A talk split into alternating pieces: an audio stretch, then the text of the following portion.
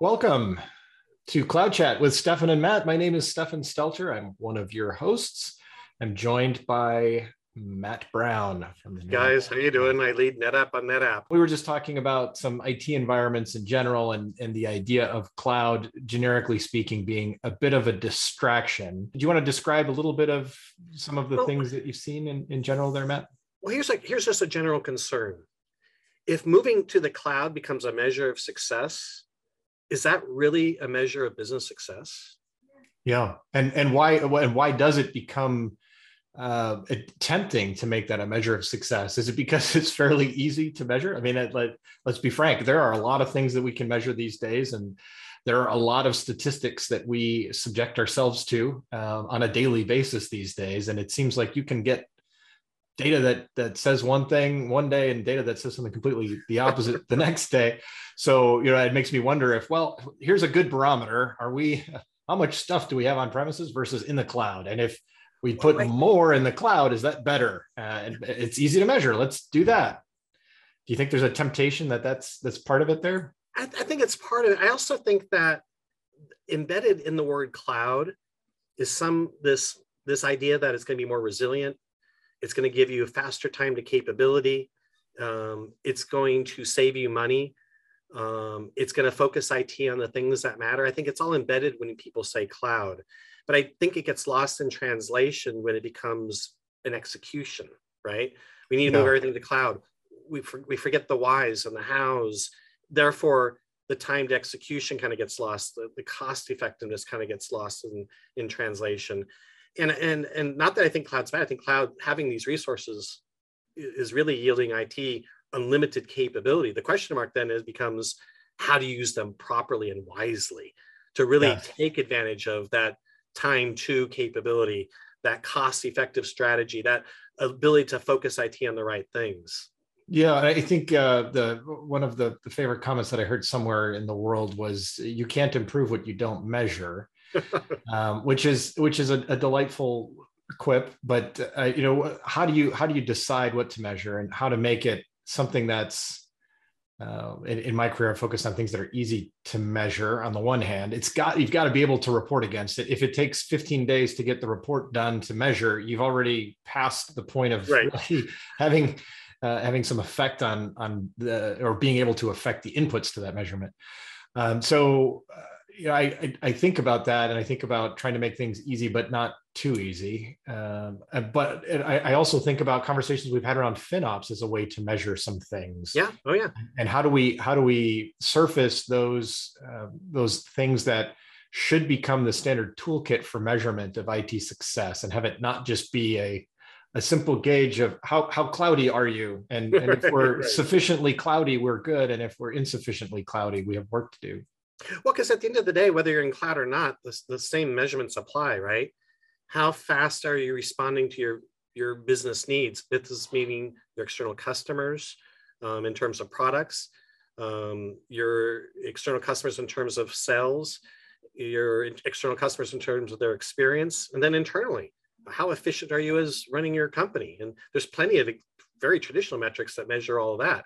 All those same rules should still apply, and that's how we should be balancing whether or not the cloud technology is helping us. And we should be mindful then of leveraging, again, the right technologies in the right spaces at the right times. And, you know, we're investing in this. So the investment needs to be able to pay off. So I think it's funny. I think maybe this is maybe something we can talk about in the futures thing is a lot of the traditional measurements now need to really be brought into place. You know, what is yeah. that time? And, and when I'm talking time to capability, that is a quality metric embedded in it, right?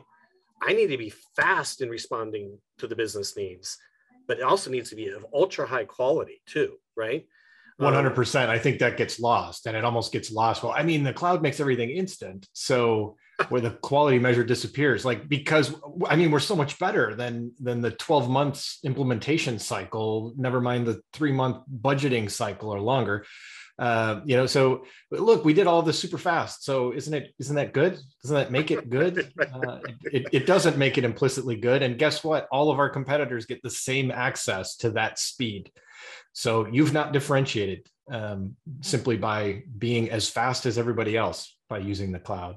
And then the other traditional metric to bring in is the kind of we, we talked about originally in the trillion dollar paradox is costs matter. So how much does it cost you to deliver that capability? And is there a healthy ROI that's involved in that, right? So are you, are you being co- as cost efficient as you can in delivering that timely quality products, whether it's a capability or whether it's actual physical product or a virtual product through software, uh, all those measurements still matter. And it's going to be interesting to see how these, I would say, more traditional metrics start to mesh with our new ability to deliver capabilities like through the cloud services. Yeah, oddly, uh, as much as I loathe terms like um, I don't know, we we had this debate about FinOps, whether it was a marketing term that was created or whether it was something that's real, and you did a great job of illuminating how it's real and how it matters.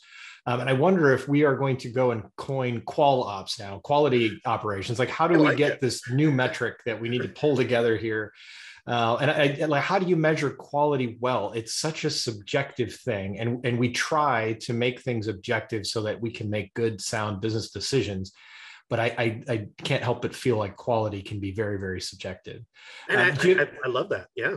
I, am curious if you've run into here's a good quality matrix putting you on the spot. Like, do we have examples in general of what makes something high quality coming out of an IT shop? And um, I'm almost wondering, does it help to think about something in in the common world that we think about for quality measures like taste something tastes good. That's a, very subjective measure. in traditional it it's how many bugs do you find right in the output right?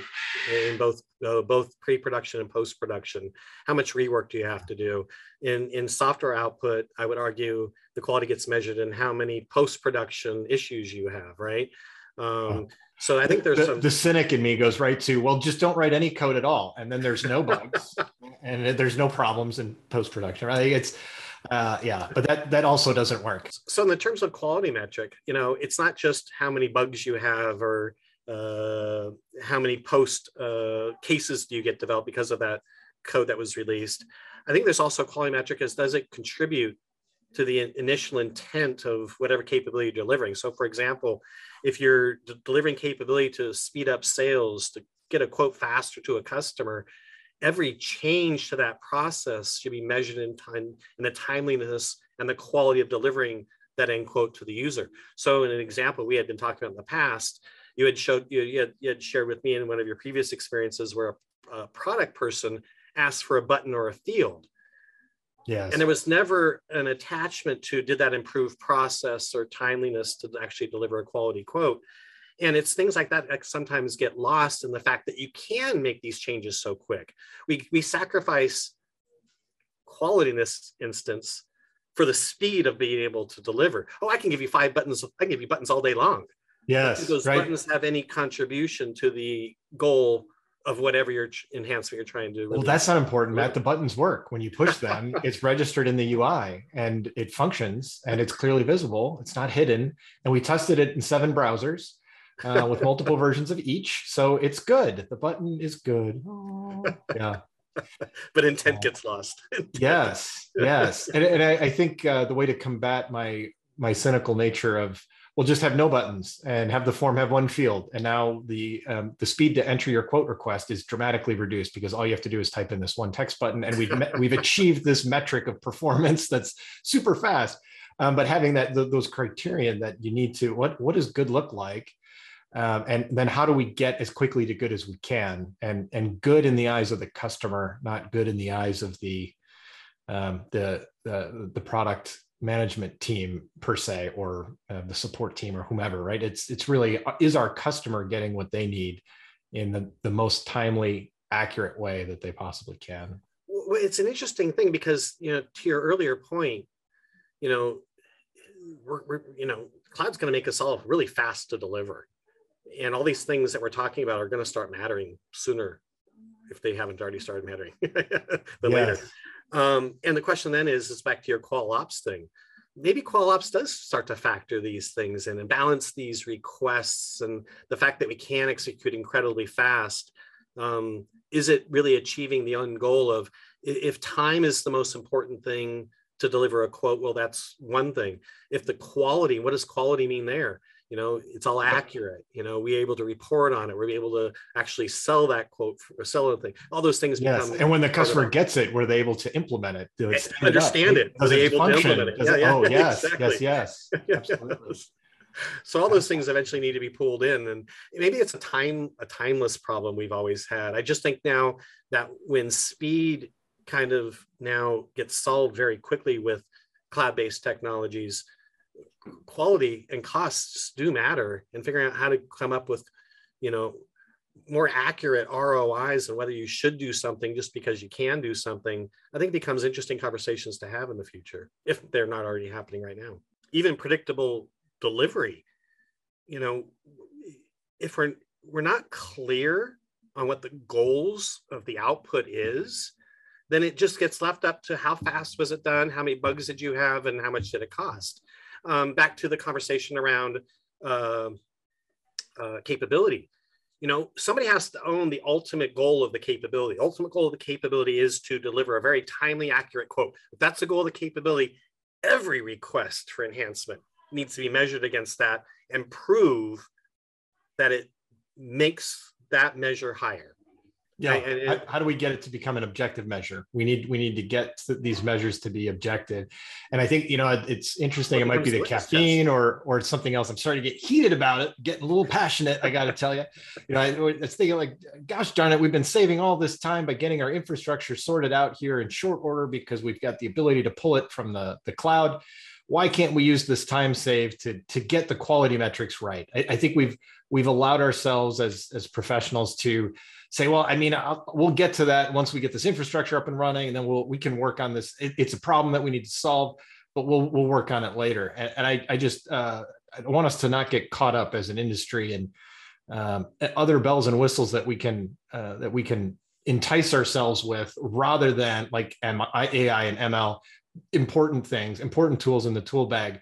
But let's not put those things ahead of putting quality measures in place to deliver the capabilities we need to deliver to our customers in a robust and quality centered way. QualOps, it's a thing. Love it. it Love it. the other piece that's interesting in this QualOps conversation, um, you know, putting metrics on things that are are intangible is is uh, is difficult. Um, but I think as we build it out, we I think we have to resist the temptation to let machine learning and AI dictate what good looks like. I, oh, I yeah, think that's, I that's the, the other piece of, well, we'll just let the AI optimize it. We'll let users self-select whether it was good or not by whether they spend a lot of time on it, right? You think about these measurements that we have for that might, must be delightful for ad sales, but boy, is that the wrong way to think about it if we're building a quote. Like, oh, look at the engagement was high between our partner and our quoting tool because they they stared at it for 40 minutes. That's not a good metric, right? Like, no. and, and this version of the quote tool is better than that version of the quote tool because we captured their eyeballs for 15 more minutes. Like it's actually the inverse of, of what's good, right? yeah. So um, yeah, we have to be uh, we have to be careful as we apply these tools. I, I think there's something to qual ops. I think we need to come up with some uh, some axes uh, for measurement, and we can, or maybe a quadrant or some oval, some ovoid shape. There needs to be something to this, but I, I think we can build it. Uh, but what do you all think? If you've enjoyed this conversation, please like and subscribe. And we'd love to have you share your thoughts in the chat and comments. Um, so please, uh, please reach out. I'd love to see this conversation evolve. Are we onto something with QualOps? Thanks for uh, tuning in to Cloud Chat with Stefan and Matt. We'll catch you on the next one.